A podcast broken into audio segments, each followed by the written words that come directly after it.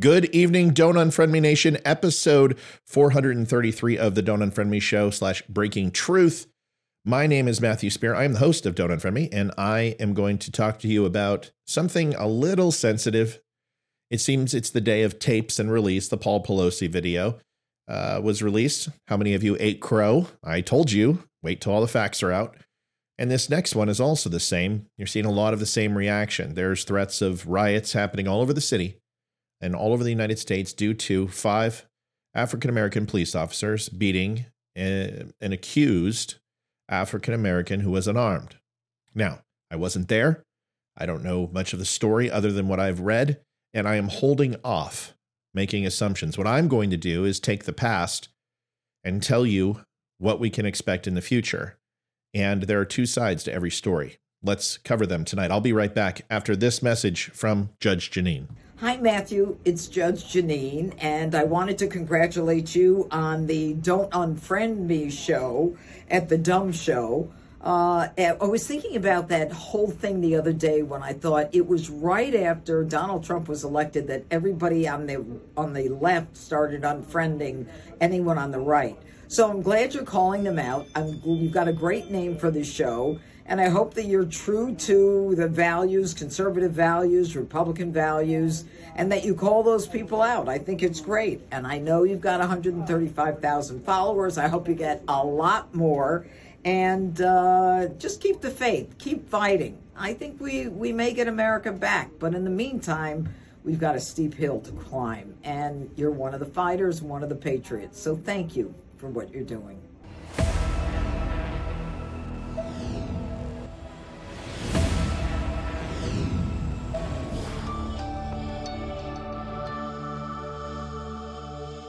Thank you for tuning in. I appreciate it. I didn't expect all of that from Judge Jenny, but I'm going to play it because, well, it's kind of cool. Once again, we're going to cover this topic, and I think it's important to try to gain perspective on both sides of what took place, what happened, and then once again, not to react, but to anticipate how people are going to react. Memphis braced for public outrage tonight after it released video of five police officers, which we are very close to about 13 minutes away. So when you watch this, it'll be posthumously from the event. Those police officers are now charged with murder, as I said earlier, in a traffic stop that authorities say resulted in the brutal beating and death of Tyree Nichols, a 29 year old black man. Officials who have viewed the video said it is deeply disturbing, but few details have yet been made public about what it contains. I think we can gather from the comments. Nichols died in the hospital three days after the January 7th encounter with the five black police officers. Once again, no matter where I went, no matter how often I read, the color was always placed before the victim or the person accused of you know not stopping during a traffic stop and these five officers it's racial before it even gets started They've been charged with second degree murder, assault, kidnapping, official misconduct, and official oppression, and fired from their jobs. Justice has begun in the eyes of some people, but the ongoing crime has just begun in this story. Let me tell you a story that you have heard endless times before, but here is a little different perspective. It was a hot summer day in the city when the news broke that a young black man had been shot and killed by the police. The community was in shock and anger, and soon word spread that a protest was planned for that evening. As the sun set and the streets filled with people, the mood was tense.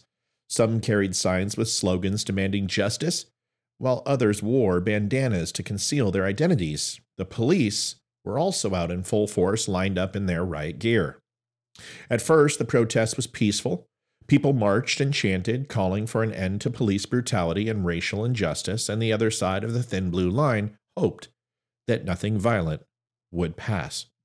But as the night went on, a small group of individuals began to break away from the main group. Their anger and frustration boiling over, they started to throw bottles and bricks at the police, and soon the others were involved. The peaceful protest devolved into chaos, as so many do. The police responded with tear gas and rubber bullets, trying to regain control of the situation, but the riots continued to spread, with people looting and setting buildings on fire. The streets were filled with a sound of breaking glass and sirens as the community was torn apart by violence yet again. As the night went on, it became clear that the riots were doing more harm than good. Businesses that had been owned and operated by members of the community for generations were destroyed, leaving people without jobs or a source of income. Emergency services were overwhelmed, making it difficult for people who were injured or trapped to get the help they needed. And the relationship between the community and the police, already strained, was damaged even further. The next day, as the smoke cleared and the streets were cleaned up, the community was left to pick up the pieces, as they always were. People were left to grieve for the young man whose death had sparked the riots, as well as for the community that had been destroyed in the chaos. Yet nobody mourns for the police. The riots may have been a way for some individuals to what they consider express their anger and frustration, but in the end, they only served to further harm their community. They did not bring justice for the young man who had been killed, and they did not solve the underlying issues of racial injustice and police brutality, if that is truly what they are fighting for. Instead, they left a trail of destruction and hurt in their wake. It's important to remember that peaceful protests are legal and protected under the First Amendment, but riots are not. When riots occur, it's not just the people involved in the riot, but the entire community and the nation that suffers. The violence and destruction caused by riots can lead to economic harm, infrastructure damage, and can also damage the relationships between the community and the police, as, as we've seen. It can also detract from the message that peaceful protesters are trying to send, making it harder for the public to understand and support their cause. I'm confident that people will bring up January 6 and try to play whataboutism with this, or some other people might talk about BLM. That's not the point. The point is, no matter what, peaceful protests are what it's all about. And violence is not a form of protest. Period. Full stop. These issues that lead to police shootings and racial injustice are very complex and deeply rooted in larger societal issues. These issues cannot be solved through riots or violence, but instead require a commitment to systemic change and ongoing dialogue from both sides. The community must come together and find ways to peacefully demand justice and make real change.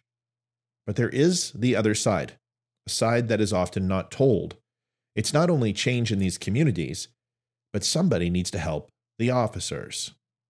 During riots, police officers are at a high risk of injury. The violent and chaotic nature of riots can lead to officers being physically assaulted, hit with projectiles, fireworks, losing fingers, hearing, sight, and exposed to tear gas and other forms of crowd control as they are thrown back at them, whether you agree or not. In addition, officers may also be injured while trying to arrest rioters or while responding to incidents of looting and arson. The injuries sustained by officers during riots can range from minor cuts and bruises to more serious injuries, such as broken bones, head injuries, and even death. These injuries can have a significant impact on the health and well being of the officers involved, as well as on their families and communities.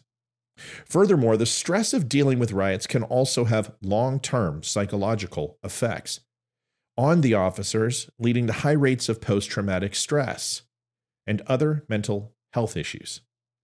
This can make it difficult for officers to return to work and can ne- negatively impact their overall quality of life, let alone the communities that desperately need them. It's important to note that the officers that get injured in riots are not only physically hurt, but also mentally and emotionally.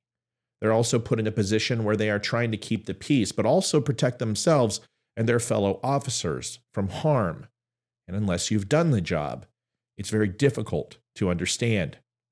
Police officers are at an increased risk of suicide and mental health issues due to the nature of their work. They are exposed to high levels of stress and trauma on a regular basis, including dealing with violence, death, and the traumatic events. This can lead to conditions such as depression and anxiety, and like I said earlier, PTS. Research has shown that police officers have a higher rate of suicide compared to the general population. The suicide rate among police officers is estimated to be 17 per 100,000, which is higher than the national average of 13 per 100,000 for the general population.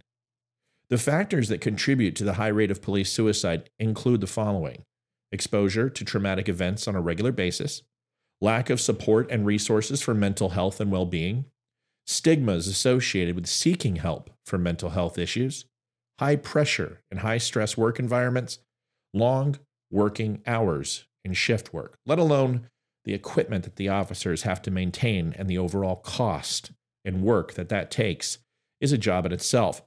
These conditions can lead to a range of negative outcomes, including difficulty sleeping, problems with concentration, and increased risk of alcohol and substance abuse. Respecting the police is important for maintaining a safe and orderly society. Police officers play a vital role in maintaining law and order, protecting citizens, and keeping communities safe. They are often called upon to make difficult and sometimes, often, dangerous decisions in order to keep the peace and protect the public. Respecting police officers means recognizing the difficulty and often dangerous work that they do and being grateful for their service and understanding the ebbs and flows of their routine. It also means treating them with dignity and courtesy and being willing to listen to their perspectives and understand the challenges. When citizens respect the police, it helps to build trust and cooperation between the community and law enforcement. And this can lead to a safer and more just society where everyone feels protected and respected, except for those that don't. Because no matter what we do, or what we say, or how much training is involved, or how much we get involved into the inner cities or places where crime isn't as common, there's still going to be travesty. There's still going to be mistakes, and nothing will stop that. It's important to note that respecting police does not mean blindly accepting or condoning all actions taken by them. It means acknowledging the difficulty and dangerous work they do and having a willingness to work together to address issues when they arise, versus making it even harder. Moreover, it is important to know that every story has two sides. Different perspectives and experiences can lead to different versions of the same event. This is especially true when it comes to controversial or emotional charged issues, such as police shootings, riots, or police misconduct. It's important to consider and understand multiple perspectives in order to gain a complete and accurate understanding of a situation. This can help to prevent misunderstandings and promote constructive dialogue. Too often, we receive partial truths and only highly reactive parts of one story. We make our judgments and we assume that we know the answers when we don't and couldn't possibly. Tonight, there are cities all over the country awaiting riots that are almost certainly going to happen. The question is to what end? Surely the people rioting understand that it will just increase tensions and danger, and the police also understand that the ones trying to do their job are often impacted the hardest by those that don't. The thing we need less of is not the impartial truths, but impartial patience and understanding. That is commonly replaced with anger and downright loathing. America will not be a better place tomorrow until we address our outcomes, our initiatives, and our own personal ownership on the results today.